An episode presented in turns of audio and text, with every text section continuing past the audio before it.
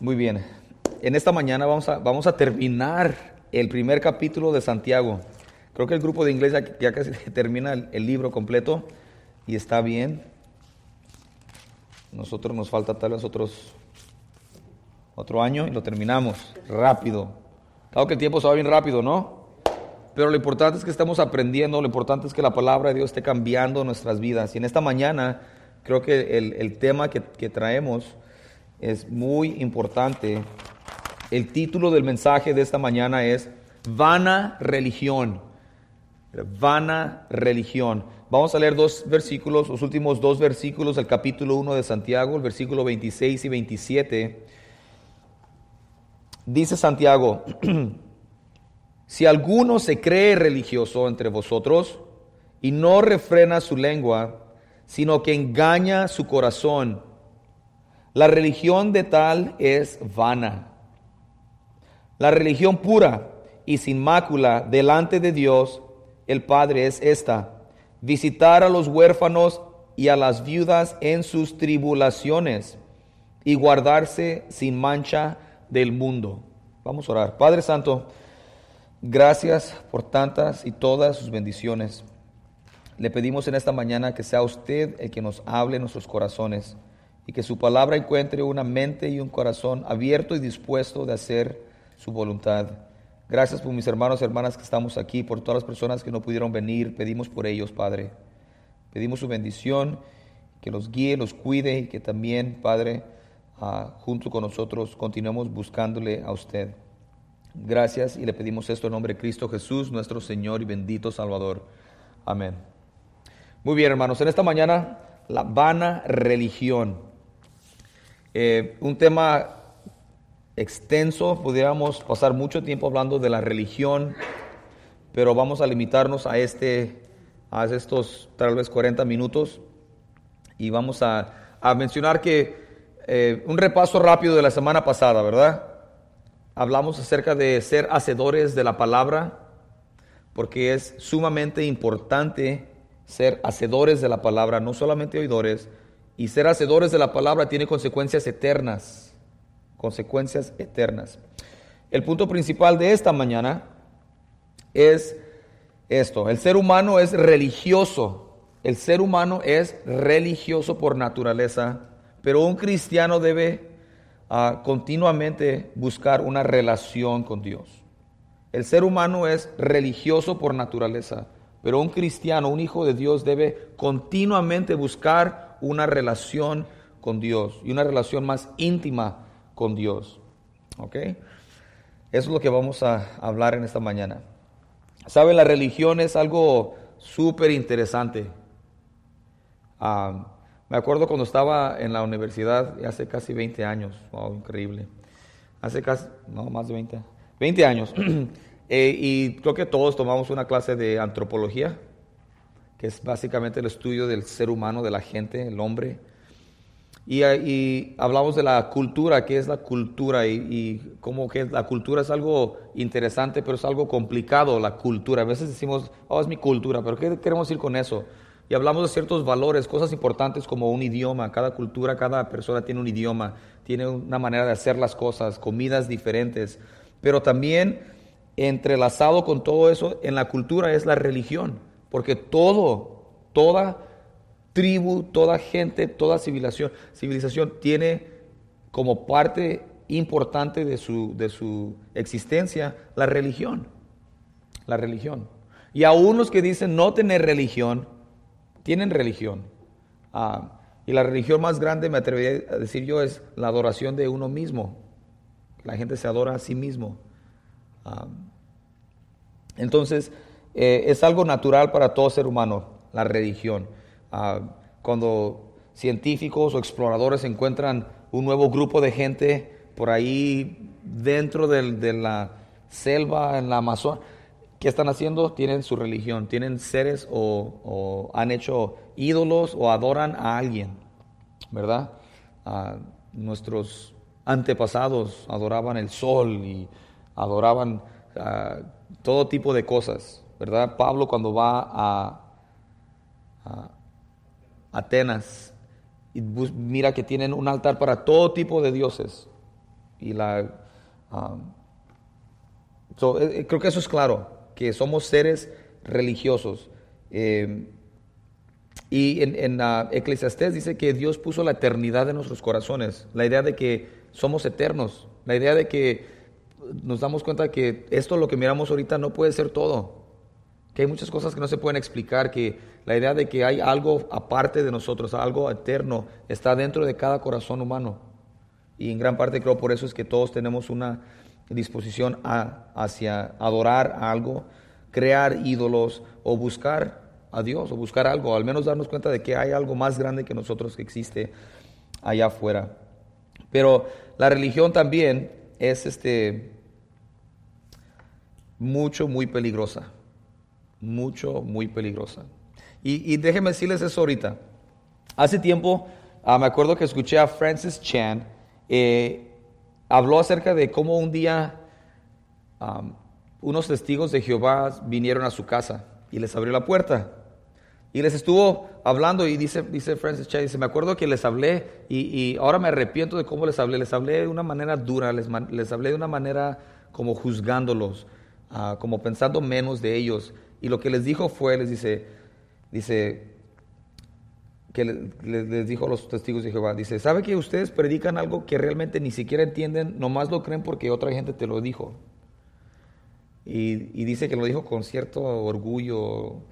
Dice que después de que se, fue, se fueron ellos, aunque es cierto, la mayor parte, dice, después de que se fueron, sentí que el Espíritu Santo me dio una cachetada espiritual, no fue lo que dijo él, pero dice, me, me me hizo sentir en mi corazón como que lo que hice y lo que les dije no estuvo bien. Y aparte de eso, dice, aparte de eso, dice, me sentí como un hipócrita, porque me di cuenta que mucho de lo que yo creo no es porque yo lo estudié y estoy convencido de ello, sino porque también yo lo escuché y yo lo tomé como verdad y yo lo predico, pero no porque no sale de una convicción personal de mi estudio personal, sino que tal vez porque a lo que escuché, predicadores que escucho, libros que he leído, Dice, entonces lo que, o sea, él se encontró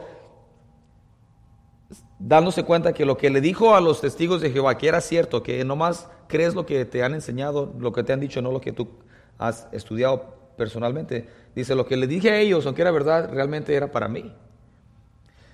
Y déjenme decirles, cuando primeramente leí esa frase, esa, esa idea en el libro, cuando yo lo leí me di cuenta, dije, wow, sí es cierto, mucha, mucha gente cree y predica y sigue cosas nomás porque se los enseñaron, no porque lo creen. Y, y cuando la primera vez que lo leí, no hice la aplicación personal. Que dije, yo tengo, yo tengo que tener cuidado de no estar diciendo, predicando o promoviendo ciertas cosas porque las escuché de otras personas, sin necesariamente yo haberlas eh, estudiado de la palabra de Dios. Todo eso para decirles, en veces, me atrevo a decir siempre, escuchamos cosas y casi siempre eh, tratamos de hacer una aplicación a otra gente, a otras personas. O en veces escuchamos algo y decimos, sí, como que eso me aplica a mí, pero no tanto como a aquella persona. Yo les quiero invitar a que cada vez que, que escuches algo que Dios te diga, que realmente lo tomes a corazón y digas, ¿soy yo? Cuando el Señor Jesucristo dice, alguien en esta mesa me va a traicionar. Y Pedro dice, ¿seré yo, Señor? ¿Sabe que es bueno pensar así? Oye, Mike dijo que la religión es vana y que mucha gente es religiosa en vez de buscar una relación con Dios. ¿Seré yo? Y me voy a atrever a decir que sí eres tú. Y sí soy yo. Porque lo que vamos a estudiar ahora acerca de qué es la religión, vamos a mirar la religión vana y qué hace, y también vamos a mirar la religión pura y sin mácula. Son los tres puntos que vamos a mirar. ¿Qué es la religión? ¿Qué hace la religión vana? ¿Cómo se mira? Y también, ¿qué es la religión pura y sin mácula? Son los tres puntos. Pero quiero que, que realmente nos pongamos a pensar no, no, creo que no es cuestión si sí o no somos religiosos, creo que todos somos religiosos. No deberíamos de ser. Pero ¿hasta qué nivel hacemos cosas por religión? ¿Hasta qué nivel hacemos cosas nada más por cultura, nada más porque mi familia es eso, así crecí? Y tenemos que tener cuidado con eso. Si hacemos eso, vamos a crecer. Si hacemos eso y realmente hacemos una aplicación sincera y meditamos, evaluamos, vamos a mirar que pienso yo que cada vez que vengamos y, escuchen un mensaje de la palabra de Dios, va a haber mucha oportunidad para crecimiento. Y si no estamos creciendo, no estamos escuchando. Y si estamos escuchando, no estamos siendo hacedores de la palabra. O si no, ocupamos un pastor nuevo. Eh. Muy bien. ¿Qué es la religión? ¿Qué es la religión? Hay muchas maneras de poder este, definirlo. Hay definiciones formales, pero yo quiero más bien compartir algunas, algunos pensamientos de qué es la religión. La religión se podría decir que son los esfuerzos humanos para alcanzar a Dios. Esfuerzos humanos para alcanzar a Dios, la religión. ¿Ok? La relación con Dios se trata de los esfuerzos de Dios, esfuerzos de Dios para alcanzar a la humanidad. La religión es yo voy a hacer, hacer para tratar de alcanzar a Dios, el agrado de Dios. Dios dice, tú no, no, tienes nada que puedas hacer para agradarme a mí. Yo voy a hacer lo que me agrada a mí. Yo voy a mandar a Jesucristo para que muera por tus pecados, para que así puedas tener una relación conmigo. ¿Okay? La religión entonces es más bien hacer, hacer, hacer. Una relación con Dios, ser cristiano es, Cristo ya lo hizo. Ahora, no sé si a ustedes les ha sucedido, pero gente que se da cuenta que ah, soy pastor o que vengo a la iglesia o estamos platicando aquí este fin de semana, les digo, pues el viernes estuve en la iglesia, luego el sábado fui a la iglesia, luego el domingo fui a la iglesia. Y me dicen casi inevitablemente, me dicen, oye, entonces tú eres una persona bien religiosa. ¿No les han preguntado eso? ¿No les han dicho? Y esa pregunta siempre me, no sé cómo exactamente contestarla. Porque sé lo que ellos quieren decir, pero yo sé que yo no me quiero considerar una persona religiosa. Y yo les digo, pues no me consideraría yo una persona religiosa, ah, aunque sé lo que quieres decir. Sí paso mucho tiempo en la iglesia, hay muchas cosas que hago relacionados a mi relación con Dios, pero no lo considero una religión, más bien una relación con Dios. Y después me miran así medio confundidos y no entienden lo que estoy diciendo y me da oportunidad de explicarlo. Pero si alguien les preguntara a ustedes, ¿eres religioso? ¿O por qué eres tan religioso? ¿Qué les dirías? Hace también un tiempo a un maestro de la otra escuela donde trabajaba yo, y nunca me habían preguntado esa pregunta así, me dice, estábamos platicando, me dice, así, con una cara así como confundido, perplejado, me dice, dice, ¿por qué vas tanto a la iglesia?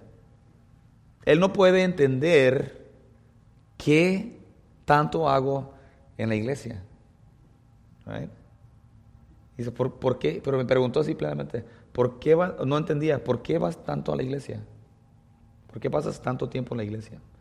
¿Qué, dirían ustedes? Es como el que va a la, escuela, ¿por qué vas tantos años a la escuela? Para aprender. Así es, sería una buena pregunta. Y sería una buena, sería una buena respuesta, digo, ¿para qué vas tanto? Pues porque hay tanto para aprender, hay tanto que hacer, hay tanto que servir. Pero dense cuenta que gente no, no, va, no va a entender eso. No va a entender eso. Entonces, ok, la religión que es esfuerzos humanos para alcanzar a Dios. Tenemos que tener mucho cuidado, hermanos. Aún como cristianos podemos caer en esa trampa de pensar de que lo, entre más hago, más se agrada a Dios. Ahora, Dios quiere que hagamos, ¿verdad? Y en Santiago, si somos cristianos, deberíamos de hacer. Pero tenemos que tener cuidado que eso no se convierta en algo religioso, en el sentido de que lo que yo hago, lo hago para ganarme el agrado de Dios o el favor de Dios. Y eso es bien importante, hermanos, porque hay tanta gente desilusionada con Dios. Y lo, casi siempre lo que dicen es, mira, y dicen, sacan su, su lista de todo lo que hacen. Yo hago esto.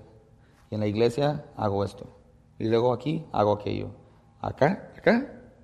Y ni aún así Dios me concede esto. ¿Qué estamos diciendo?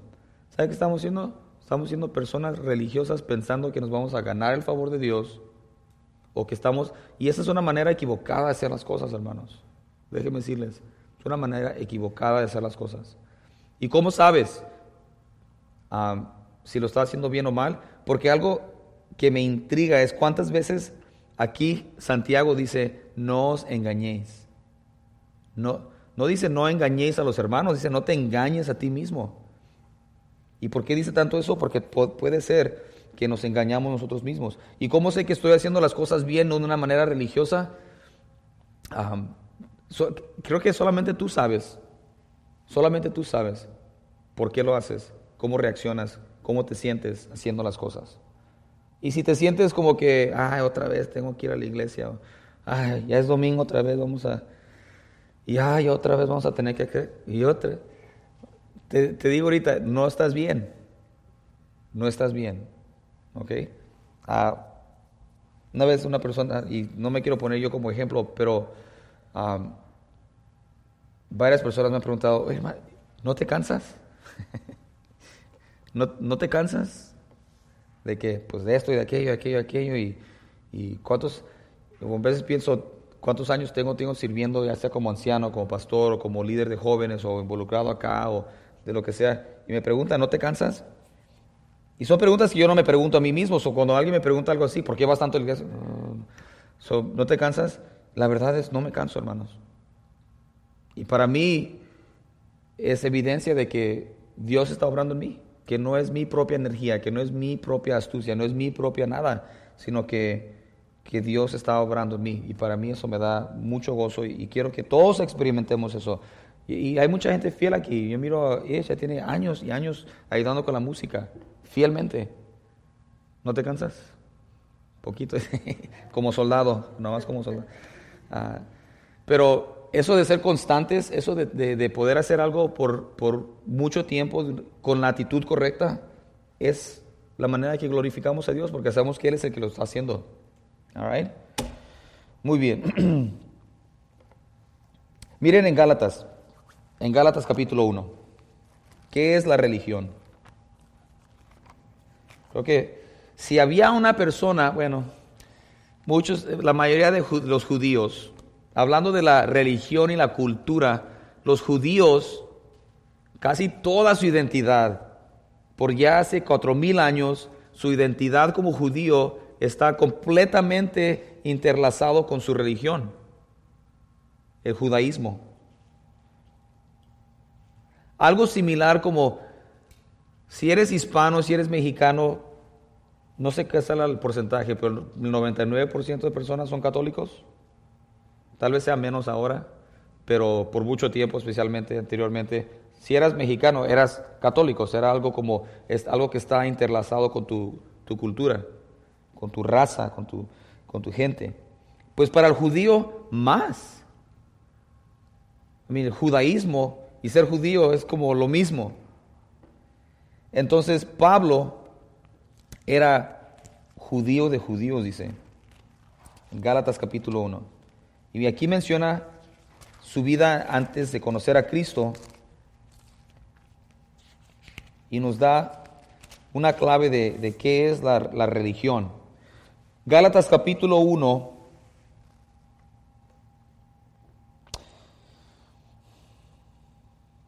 versículo 13. Dice, porque ya habéis oído acerca de mi conducta en otro tiempo en el judaísmo, en mi religión, la religión de mis padres. Dice que perseguía, perseguía sobremanera a la iglesia de Dios y, al, y la asolaba. Y en el judaísmo aventajaba a muchos de mis contemporáneos en mi nación, siendo mucho más celoso de las tradiciones de mis padres tradiciones de mis padres. ¿Qué estaba haciendo Pablo en el judaísmo? Siguiendo las tradiciones de mis padres. ¿Qué hace la mayoría de la gente en este mundo? Sigue las tradiciones de sus padres. ¿Qué hacían ustedes antes de conocer a Cristo como Señor y Salvador? Seguían la tradición de sus padres. ¿Y qué hace mucha gente que crece en la iglesia, como yo crecí en la iglesia? Aún en una iglesia cristiana existe el peligro de convertirse en un ser religioso dentro de una iglesia cristiana donde nomás hacemos lo que nuestros padres nos enseñaron. Y ese siempre es un peligro y una preocupación que tenemos en el grupo juvenil, donde miramos a jóvenes que crecen en la iglesia y sienten como que pues yo soy cristiano porque pues, voy a una iglesia cristiana. pero nada más están haciendo lo que sus padres les enseñaron como tradición. Y aún como padres tenemos que tener cuidado de que no les estemos ofreciendo algo a nuestros hijos, nada más que es que copien lo que nosotros hacemos, sino invitarlos, animarlos, ayudarles a conocer a Dios de una manera personal. Pero aquí Pablo dice, versículo 14, en el judaísmo, la religión judía, que se aventajaba a muchos de mis contemporáneos, era un buen religioso, aventajaba a muchos de mis contemporáneos en mi nación, siendo mucho más celoso de las tradiciones de mis padres. Yo no sé ustedes, hermanos, pero tienen que saber esto, imagino que ya lo saben. Pero cuando tú le quieres hablar a una persona que no conoce al Señor, tienes que tener eso en mente. Que ellos son celosos de las tradiciones de sus padres. Y cuando tú, cuando ellos sienten que los estás atacando a su religión, ellos sienten que estás atacando no solamente su religión, Estás atacando a su familia.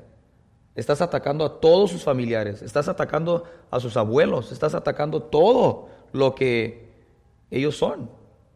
Y muchos de ustedes, me imagino, se pueden relacionar a ese sentir. Cuando empezaron a, que, a escuchar la palabra y, y oh, la posibilidad de que estemos equivocados.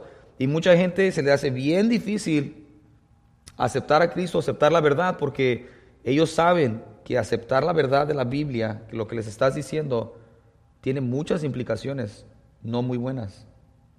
Porque dicen, ¿y mi primo que se murió? ¿Y, y, mis abuelos? Son tan buena gente. ¿A poco nomás porque son católicos? ¿Nomás porque son testigos de Jehová? ¿Qué estás diciendo? ¿Que esa gente se va al infierno? Y es, es algo que no pueden, no, no pueden, este, o se les hace muy difícil, y de nuevo están muertos espiritualmente, pero se les hace muy difícil aceptar o poder entender o aceptar la posibilidad de que todo lo que ellos han entendido hasta ahora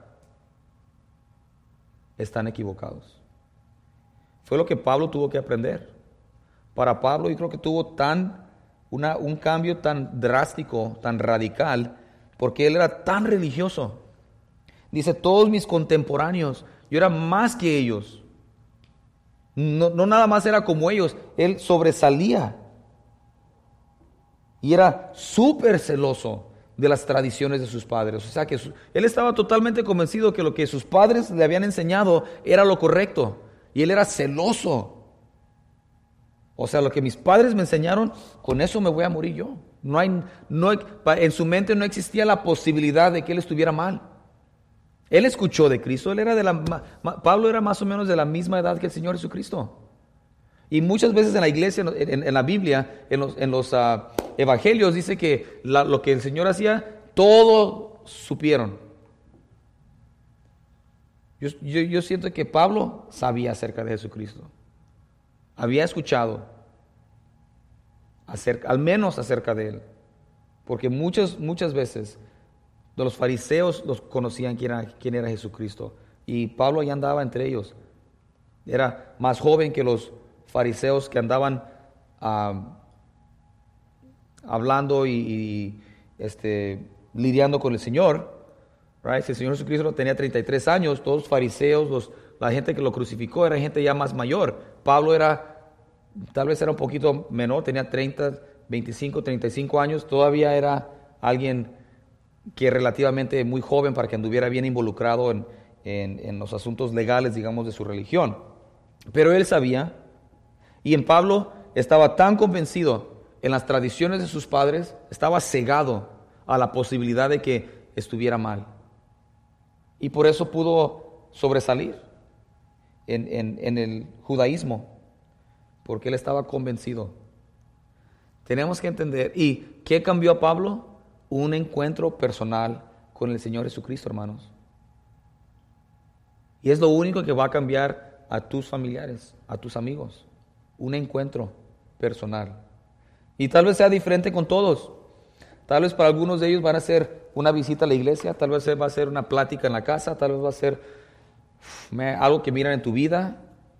Va a ser bien difícil. Pero por eso tenemos que estar nosotros totalmente involucrados en la obra de Dios. Aquí y más afuera de la iglesia. All right. La tradición de nuestros padres. Y déjenme nada más decirle esto, porque estaba teniendo una conversación con alguien durante la semana acerca de... Y yo me acuerdo también de mi papá. Mi papá, el Señor alcanzó a mi papá primero. Y un, y un este, creo que algo que hacemos mal, en veces es, con buenas intenciones, Dios nos abre nuestro entendimiento y, y sentimos como que todos deberían de entender. ¿Por qué no entiendes?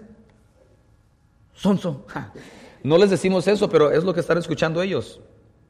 ¿Por qué no entiendes? Ahí está, claro. No estás hablándole a una persona muerta espiritualmente. Y dándoles en la cabeza con la Biblia no va a ayudar. Enseñándoles el amor de Dios, compartiendo la verdad de Dios, ellos mirando tu vida cambiada, ellos deseando lo que tú tienes y, abriendo la- y eso abriendo las puertas para que puedas compartir, invitarlos a la iglesia, invitarlos a un evento especial, es lo que creo que Dios va. Últimamente va a ser la palabra de Dios.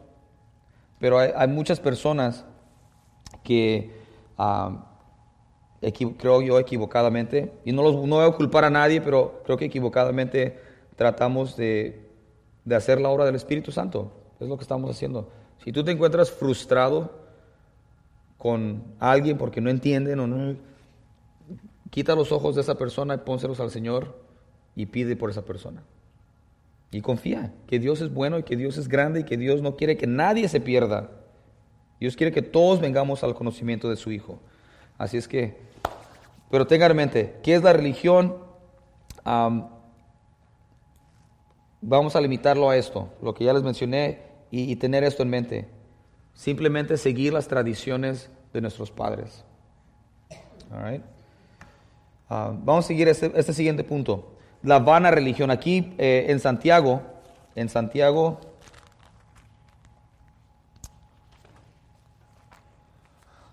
dice, si algunos se... Oh, ok. Eh, religión vana. La vana ¿Qué es la religión vana y qué hace la religión vana? Y miren esto. Ahora, ¿la religión es mala? No necesariamente. Pero si tu religión, si tú crees que tu religión te va a ganar el favor de Dios o la salvación, entonces estás totalmente equivocado. Porque aquí dice Santiago que hay una buena religión. Pero mire el versículo 26, algo muy interesante. Dice, si alguno se cree, ¿escucharon ese énfasis en cree? ¿Sí? No fue muy... Si alguno se cree religioso. Si alguno se cree religioso entre vosotros y no refrena su lengua, sino que engaña su corazón, la religión de tal es vana. La vana religión lo primero que hace es que te enorgullece. ¿Cómo sabes si, estás, si eres una persona religiosa? Te estás llenando de orgullo. Y hermanos, tenemos que tener tanto cuidado. Y si yo en veces ah, me perciben ser, y todos tenemos orgullo, me disculpo, lo, lo último que debería haber en mí, en cualquiera de nosotros, orgullo. Si, ustedes de vez en cuando se miran, oye, ese Mike como que se cree. es muy malo, me tienen que decir, ayúdenme. No me va a gustar, pero me tienen que decir. ¿Ok? ¿Saben qué más nos cae mal de una persona? ¿Qué más nos choca? Cuando dices, ir a esa Lucía, se cree. Se cree. ¿Qué se cree? Pues se cree. O peor, se cree mucho. Híjoles. Qué mal. ¿Saben lo que Santiago dice? Dice, les está echando a la cara, dice, si alguno de ustedes se cree religioso, o sea, no lo eres, pero te crees religioso. Oh. De vez en cuando escucho a alguien, o alguien que dice, me acuerdo, me acuerdo de una película que miramos en el grupo juvenil hace 25 años, Pamela's Prayer. Se la recomiendo. Creo que fue grabada como en los 60 pero ahí, ¿sabe? Alguien dice, la, fra no los voy a to- la frase básicamente dice, oh, pero ese niño es, es uno de los mejores cristianos. He's like the best Christian. ¿Qué es eso? No sé exactamente qué es eso, el mejor cristiano. Nadie debería, oh, nadie deberíamos de pensar, ¿sabes qué? Ahí en la iglesia de Crosspoint, yo creo que yo soy uno de los mejores cinco cristianos ahí. Su- Suena ridículo, ¿verdad? Contradictorio, o sea, ¿quién se va a poner a pensar, Yo soy uno de los mejores. Ahí en Crossbow yo soy uno de los mejores. ¿Qué es eso?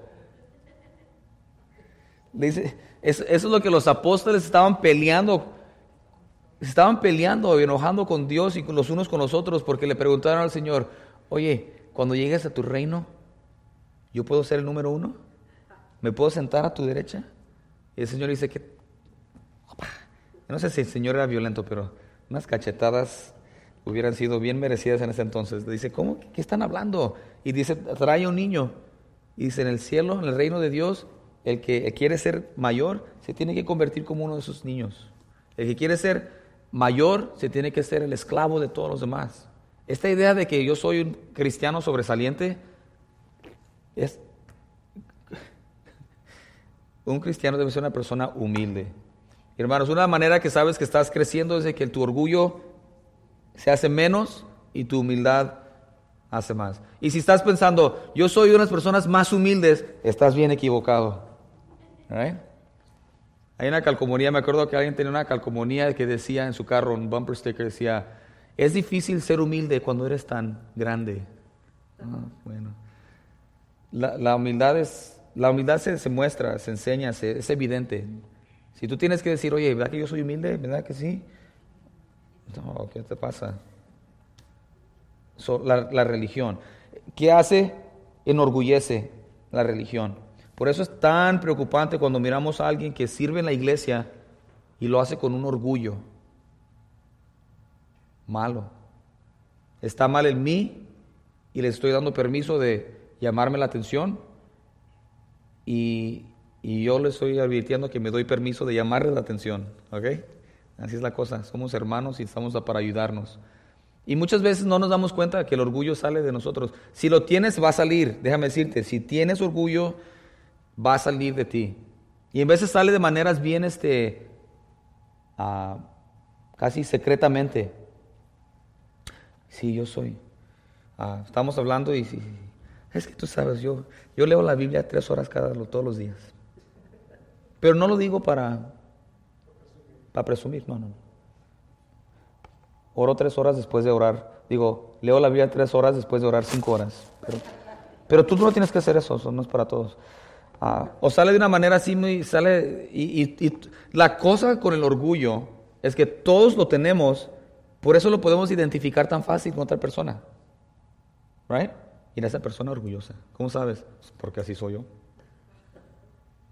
Por eso podemos identificar el orgullo. Pero démonos cuenta, el orgullo está en nosotros. Pero tenemos que pelear contra ello y pedirle a Dios que nos lo quite. Es una evidencia preciosa que podamos mirar en nuestras vidas y decir, ¿sabes que antes esas personas me caen re mal. Y ahora los amo. No sé por qué, pero los amo. Está bueno. Vamos a seguir porque hay mucho. Ok, la vana religión enorgullece. Perdón. Pero ¿saben la canción esa de la, señora Carlota? La, canción esta, no sé cómo se llama, pero creo que se llama El amor es un verbo. ¿Se acuerdan? Esa? Una canción bien popular en español.